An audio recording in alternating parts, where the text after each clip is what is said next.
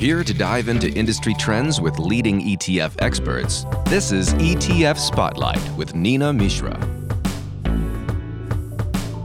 Hello and welcome to ETF Spotlight. I'm your host, Nina Mishra. My guest today is Eric Balchunas, Senior ETF Analyst at Bloomberg Intelligence and host of the Trillions podcast. We're talking about the top ETF stories of 2021 and also the outlook for the new year 2022, a look ahead to the new year.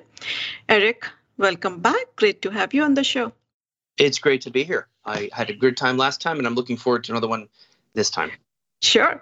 So this year is again turning out to be another banner year for ETF asset gathering, with year to date inflows for US listed ETFs close to $900 billion and global ETFs pulling in more than $1 trillion. And we know that uh, we have talked about it uh, many times. Uh, investors prefer ETFs because they are more tax efficient, they're usually cheaper than mutual funds. Uh, and most of this new money has gone into low cost, those cheap beta US stock funds.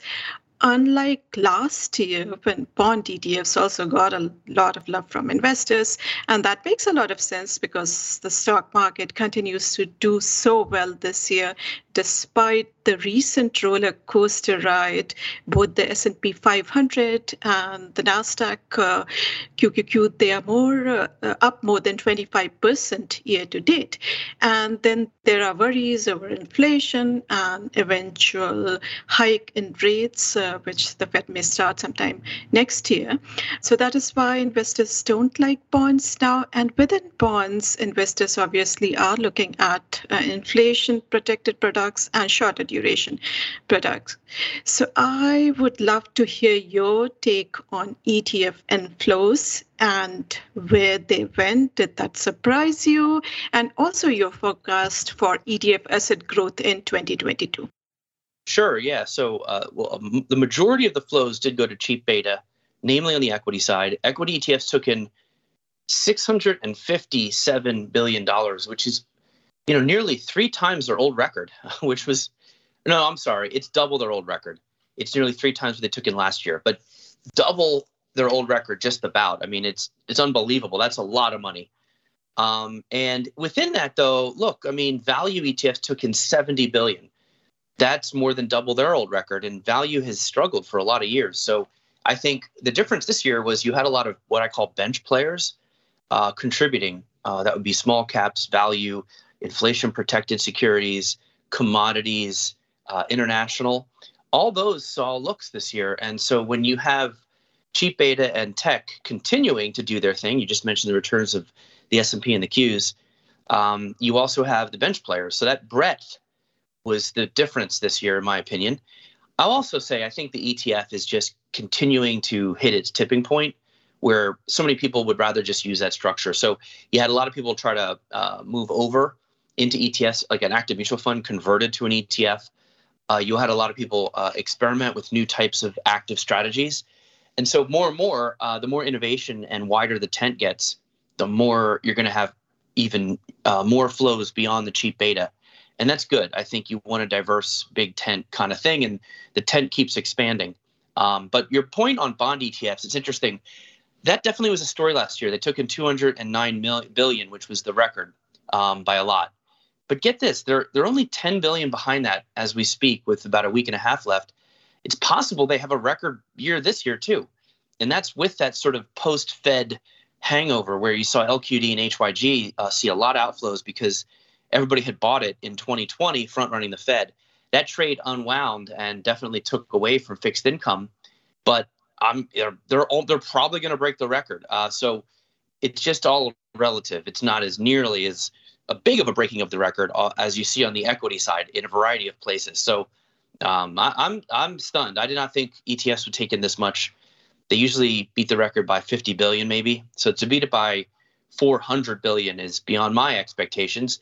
So that's why next year I'm going to scale it down a little and predict maybe a half a half a trillion, 500 billion, because I don't think the market's going to be as kind. It can't. Um, statistically speaking, you're only supposed to get seven to nine percent a year from the S&P 500. Like that's that's a good deal. Um, so it returning 25, 27 percent is just so ridiculous that at some point it's it's we're going to have to pay that back, and that will definitely dampen flows a little. Very interesting.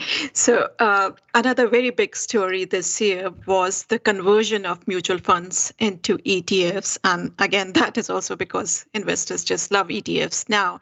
Uh, DFA was the biggest one to convert mutual funds into ETFs. And uh, we know that mutual funds have attracted just about $45 billion this year, compared that to almost a trillion by ETFs. Uh, so, that is why all big asset managers, even those which were holdouts earlier, they are either launching uh, new ETFs or converting. Uh, Frank, Franklin Templeton uh, just announced uh, last week that they'll be converting two of their mutual funds into ETFs.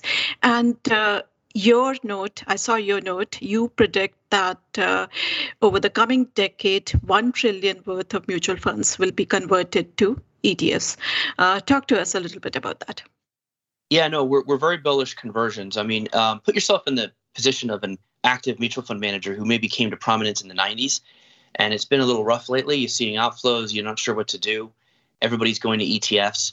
Now, there's, there's a really two main options, right? That's to launch a new clonish version of your strategy, which is like what T. Rowe Price and Fidelity did, um, either transparent or active non-transparent, or you could take a fund and convert it. And I think a lot of them are choosing to convert it. And we think this is a, going to see more and more action. And I'll tell you why.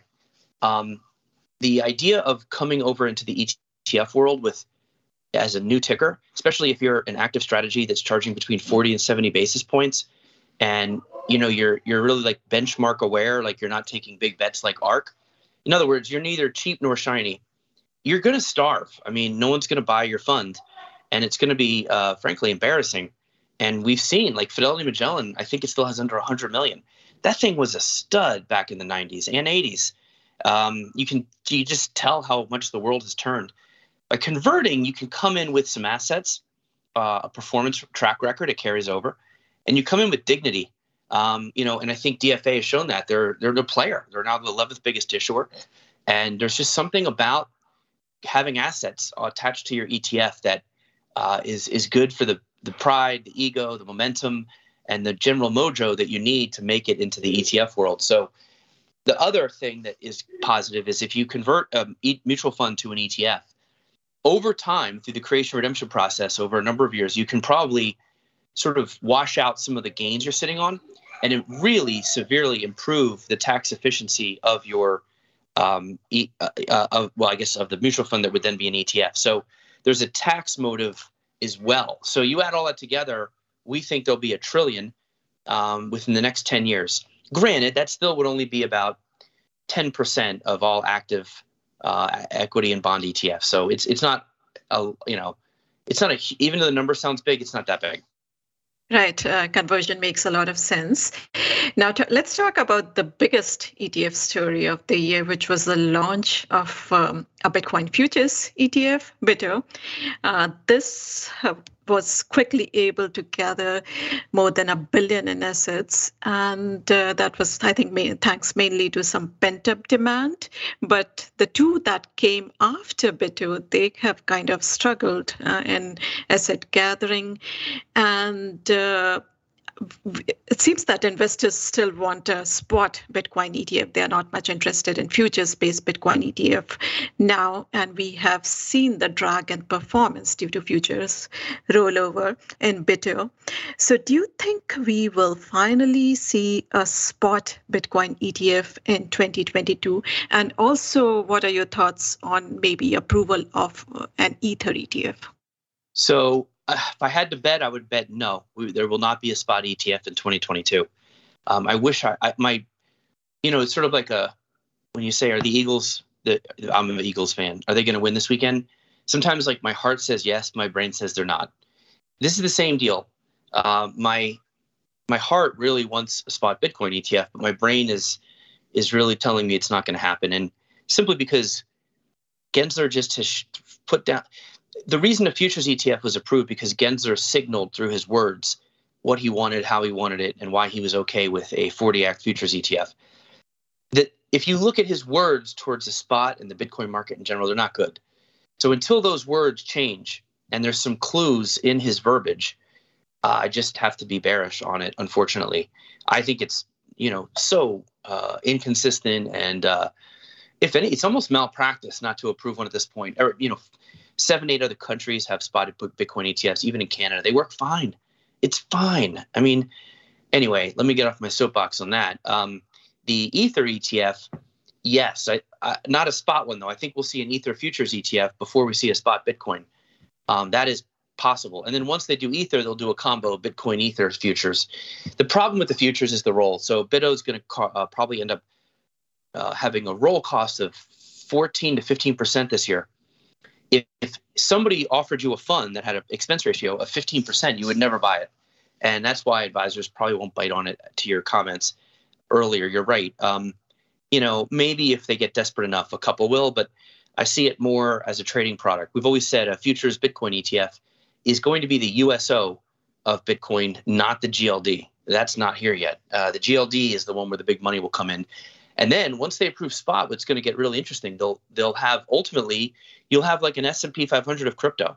It you know might might be more like eight uh, uh, digital currencies, but it'll be like Bitcoin, Ether, and it will be like the you know crypto index fund. It'll probably be cheap, and that's going to be the tens of billions of dollars that, you know that we uh, anticipate. Um, and so yeah, that that's sort of where it stands now. Um, and I think um, you know, the, I will say for BITO's in BITO's defense, even though it's not good long term, it's a great trading tool. Think about this: you could trade BITO, um, you know, obviously very liquid. It will charge you 0.01 percent per trade, so that's the that's the spread. Um, you know, Coinbase to trade Bitcoin, uh, you may pay up like 1.5 percent, so it's 150 times cheaper to trade than Coinbase. So if you're trading Bitcoin and you're an institution looking to hedge or do some quick things, I, I, this BITO should be right up your alley, and the correlation to spot is 99%. It's it's great. It's underrated, I think, in that regard. Uh, oh, oh, oh, everybody just focuses on that roll cost, which is legit, but as a trading tool, I think it has a lot of a lot to offer. Yeah, it doesn't make sense that the SEC is not approving when they are trading so well in so many other parts of the world. Canada in particular, and so many crypto ETPs in Europe also are trading very well. So, yes, uh, but it seems that uh, Gensler is very much concerned about the potential for fraud and manipulation, which also doesn't make much sense because if the spot market is manipulated, then the futures would in turn would be manipulated too. But uh, yes, uh, we will probably not see a spot Bitcoin ETF anytime soon.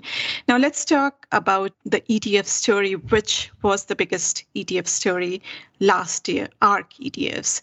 Uh, so ARK was the biggest ETF asset gatherer last year because the, their funds did so well. Three of their actively managed ETFs were among the top 10. Now, this year, Cathie Wood's products are struggling. Her flagship product is uh, the ARK Innovation ETF. ARKK is down more than 22% year to date. And the Genomics ETF, which was the best performer last year, that is down 32% year to date. The other two, FinTech and Next Generation Internet ETF, they are also down about 17, 18%. And uh, we saw some slowdown in inflows into ARK ETFs, but we haven't really seen that investors are rushing for exits. Cathie Wood's fans are sticking by her, and Cathie believes in her strategies. She thinks that these uh, growth stocks, uh, they are in the deep value territory um, right now. Uh, and I admire Cathie. I mean, I may not necessarily agree with her or her strategies at this point, but I admire her conviction. So I was interested in thoughts on ARK ETFs and their assets uh, this year. Yeah, I mean, you just covered a lot, and I think uh, you, you you know you really nailed this situation right now. Uh, you know, some people are so um, brutal to her and ARK, and I think there was a lot. There's a lot of people in in the Wall Street apparatus especially active managers who are just bitter that she was successful and they weren't. And there's a lot of hate and just even a little misogyny. And I think I, I, I, I fight that a lot on Twitter. Yet there are some legitimate claims and some things that you should look at. For example, ARK is still up about 40% annual since they launched. That's an amazing record. But a lot of people bought in, as you said, right when it was like at the peak. And so they're underwater. Um, and that's a fact. You can't deny that. But, you know, she can't control that. She's just trying to kick butt with her returns, and she has. Um, and it was bound to come back. It was it was almost like a speed limit. It was going 80 in a 40 miles an hour uh, speed zone. It was too too big, too hot, too fast in 2020. It had to come down. So now it comes down, and the question is, where do we go from here? And look, uh, you know, who knows? It's, uh, since its peak, it's almost down 40%. The people haven't sold though, and, and we called this when it was hard to call. Right in March, when it looked like, oh, here it's going to blow up now, just going to run for the exits. We said, no, no, they're not. And the reason we said this, and we keep saying it, and we're we keep being right, is because portfolios have changed. The people who own ARK are more than likely people who have a portfolio that has like Vanguard in the core, or at least a BlackRock cheap beta ETF. Boring, vanilla, dirt cheap, very good for you, but man, it's like watching paint dry. So they're looking for something that's a little exciting to decorate that with, even to keep them distracted so they don't touch that core. And Cathie is offering the perfect thing, which is these are stocks that even you know only two percent overlap with the S and P. They're not profitable, but hey, if they really pay off and, and these visions we see come to true, there's a lot of asymmetric return here. It's almost like a pitch for private equity that you get to an institution. So people put it on there for that hope five, ten years that it, it has it produces some ridiculous additive return. But it's not their whole portfolio nest egg. And that's why people are not selling it. And it's bugging. I can tell it's bugging people. They're like, they, they think people should run for the exits and get out of here. And it's interesting. People will be like, well, I told you uh, all these uh, awful non profitable tech stocks uh, I, I, told you it would blow up. And I'm like, hey, well, first of all, it hasn't blown up. It just, you know, has a drawdown.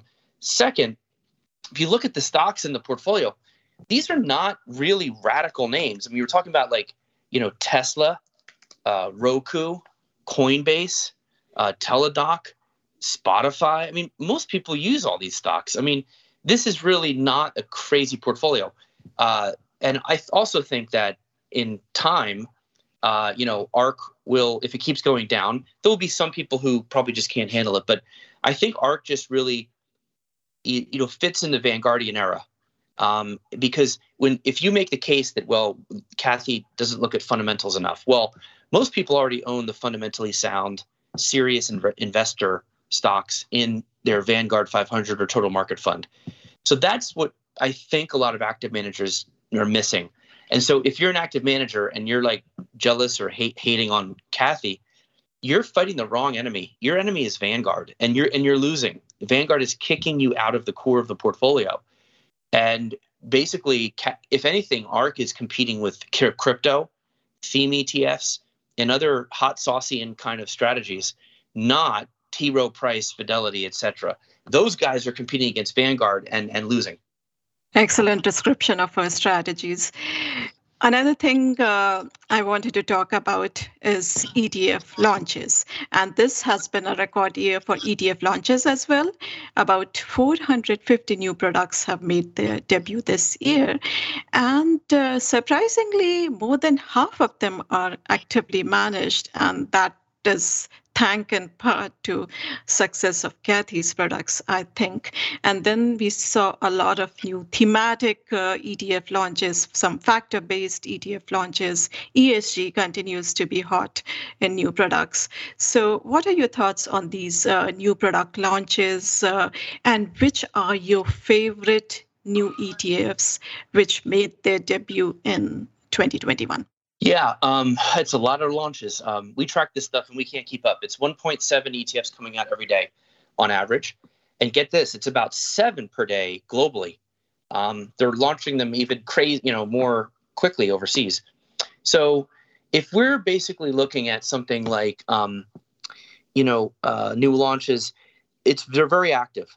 Uh, the majority of them are doing either discretionary active, like Cathie Wood, or uh, more traditional active, like uh, you know, like I said, Fidelity T Rowe, or um, they're doing you know uh, index funds, but they have an active tilt like a theme ETF. yes, we're, we're tracking index, but the index is designed to be active and different. If you add all that together, you get a, that's where all the launches are. And the reason for that is just the, what we said a minute ago, which is uh, the core, which is be- cheap beta. I call that the core wars. That's where BlackRock and Vanguard and like Schwab and even Invesco just battle over like who can go one basis point cheaper. It is no place to make a living. I mean, it would be a kamikaze mission to launch, uh, uh, try to compete with like VOO or uh, VTI or something like that. That's that's really not where you are going to you know try your new idea. So therefore, obviously, all the new launches are going to be non-cheap beta. They're going to be wild and crazy stuff, and they're going to continue to get wilder and crazier, simply because of what I said. People are looking for something extremely different than their boring cheap beta, and so you're going to see, um, you know, ridiculous things launch. And but within that, some of those ridiculous ones will actually take root, um, and it's just the way it's going to be, and it'll drive people crazy some of my favorite launches this year, you know, the Metaverse ETF. I love when an ETF is able to beat the news flow by a little bit, like the cybersecurity did. Metaverse launched, um, and then a month later, uh, Zuckerberg announced changing Facebook name to Metaverse, and bam, uh, the thing just has a billion dollars now. Um, so it basically was able to front run or get ahead of that. Um, another one that I, I like that launched this year is Vote. That's the engine number one. I'm not a huge fan of ESG ETFs. I mean, I if you want to do them, fine. I just think they're maybe mismarketed. Um, I don't know how much good you do by you know I don't know buying like mostly the S and P, but maybe eliminating a couple stocks. I think vote is like, hey, give us your money. We'll we'll track the S and P 500 because we know that's a tough to beat. You like that beta. We'll only charge you five bips, so we're Vanguardian fee. But what we're going to do is we're going to be activists. So we're going to use our voice and our connections to bigger holders of these stocks to to get them to change because that's how you're really going to change things is by voting and who has the voting power vanguard blackrock t rowe a couple big institutions like calpers and engine number one is is uh is very familiar with those those holders so it's almost like um equivalent of a tugboat engine number one is this little tugboat trying to tow these large aircraft carriers towards a vote on a on a company um, and that to me makes a lot of sense um, and therefore, you don't ever have to have regret because the thing with ESG is if, if, if you buy it and it, it lags the S&P, and we've studied, it's almost nothing beats the S&P long term. It's just such a beast. And whether it's an index fund or a or active fund, it's just hard to beat. Whereas, so you know, you're really going to be okay missing out, uh, let's say one percentage point a year annualized in the S&P just to be ESG. Uh, I think that people will have a lot of regret if they do that. And so I think that's why ESG is is going to be limited. But the idea of trying to use investing to impact change is here to stay. And there's definitely some good ESG does in terms of how to evaluate a company from a fundamental standpoint. So I'm not bearish ESG totally. I'm just bearish on the idea that you're gonna you, somebody's gonna sell their Vanguard 500 for three bips. Oh yeah, let me get that out of my portfolio and buy this this ESG fund that charges five times that, and hopefully I'll I'll perform. Uh, it just it just does not it doesn't make sense to me. Um, and I think it's gonna it's gonna struggle and it's gonna underperform relative to the hype. It'll have a niche, but it's not ne- nearly going to live up to the promise that the hype would have you believe, in my opinion. Yeah, both Vote and Meta, they are on my list of best new ETFs for 2021 as well. Vote, as you mentioned, it makes a lot of sense. This is new kind of socially responsible or ESG investing, which actually makes a lot of sense. And Meta because the metaverse, uh, the theme is so hot. Uh, so that also makes a lot of uh, sense. And probably we will see more metaverse themed ETFs in 2022 as well. Now, Meta is a very good ETF ticker as well. And Roundhill is an expert in picking those catchy ETF tickers. So, in addition to Meta, which are your favorite new tickers uh, of ETFs that launch in uh, 2021? Yeah, no, um, you can't talk about ETFs without talking about the tickers. And honestly, tickers really help. If you can put a good ticker on something, um, it you know can really help you know push it forward and get it in front of people um, and define it. Um, you know, so a couple this year that I think were good. Meme, I mean that's a, that's very good ticker. I don't know how much this ETF will will succeed. I think the meme stock thing might have been, uh, you know, might have been peaked and it's fading away. But great ticker. Um, I also like Boat. That's the uh, you know travel and leisure. Um, I'm sorry, the shipping ETF. I like that one because I I think of uh, I'm on a boat, the uh, SNL rap video. I love that. It's funny, and I just yeah, I don't know. I, I like thinking of that. Yeah, um, and then I'm uh, I like the uh, Bad, which just just came out today actually. Um, BAD. Yeah, yes. That one, look, uh, it's, it's very easy. It is sort of just owning the fact that it holds all these sin stocks. Um, and I like that. I just sort of it breaks through. You you know exactly what it does within two seconds, and that's what a ticker should do. And it's memorable. Um, and also like bad because it's again it's sort of like a counter to the ESG trend, and then it's saying actually we're going to hold all the stuff that you guys don't like because we think there's going to be opportunity here. So um, I would go with those. Right, love those. There's one more I'll add to the list. FOMO. I think that was yeah. aptly aptly described. That was bound to happen. I think you know FOMO was yeah. was one of those that you, you, you knew was going to happen at some point. By the way, let's just take a, a second to give a shout out to Valkyrie though. Valkyrie, when they were launching their Bitcoin ETF, they changed the ticker from BTF to BTFD for and so for yes. a day or two there, they were going to launch a Bitcoin futures ETF with the ticker BTFD, which I won't define because this is a family show. Um, but they, the SEC just, I don't know, they were like, get out of here. So they changed it back to BTF. But that probably would have instantly been the greatest ticker of all time. But it, it wasn't, it just, the SEC couldn't get, couldn't be comfortable with yeah. it. But I, you know, give them credit for trying. Sure, sure, totally agree with you. Now, the, the most important question uh, Do you have any favorite picks for 2022, or what should investors watch for the next year? Yeah, so I, I have a couple. Um, the I, I don't know if it's going to go up or down, but ones that I am going to be thinking about as we go into the next year and checking up on. One of them is the Copper Miners ETF, COPX. Um, copper tends to be a good inflation hedge, and it's also a risk on play. So if I think most investors would say, I feel good, but I'm scared of inflation. Well, this is a this is the sweet spot. And COPX has has been around for about 12 years, and and nobody cared about it until the last year, um, and now it's got 1.5 billion. Yeah, I love that story of an ETF just hanging on in oblivion for a decade, and finally its number comes up. A lot of ETFs close before that day that day arrives, so that's one. Um, another one is Bits we talked about BITO and the roll cost of Bitcoin futures. Global X has this ETF called BITS, which is half um, Bitcoin stocks, like blockchain stocks, and the other half is Bitcoin futures, but it uh, futures in the middle of the curve. So the roll isn't as bad. So I think this is more palatable to an advisor. The total roll, co- roll cost in this should be two to three percent a year, much more uh, digestible, I think, than the fifteen percent. So I think that's a product I think might be able to get through to the advisor world given it's going to be there's no nasty surprise in terms of the roll cost, uh, but you get a little extra kick beyond a blockchain theme ETF. Um, and then I'm also going to watch USMV. USMV is uh, the minimum vol ETF. It's finally having a good run again, but it had two years where it underperformed and everybody left. And I'm wondering if people will come back. You know, we've seen these trends where like currency hedge was a big deal, and then when it didn't work, people left, and then it started working, people didn't come back. So we have this phrase on the team called second bite at the apple and you normally do not get a second bite at the apple. Will low vol get that second bite? We don't know, and but I'll certainly be watching to see if it does.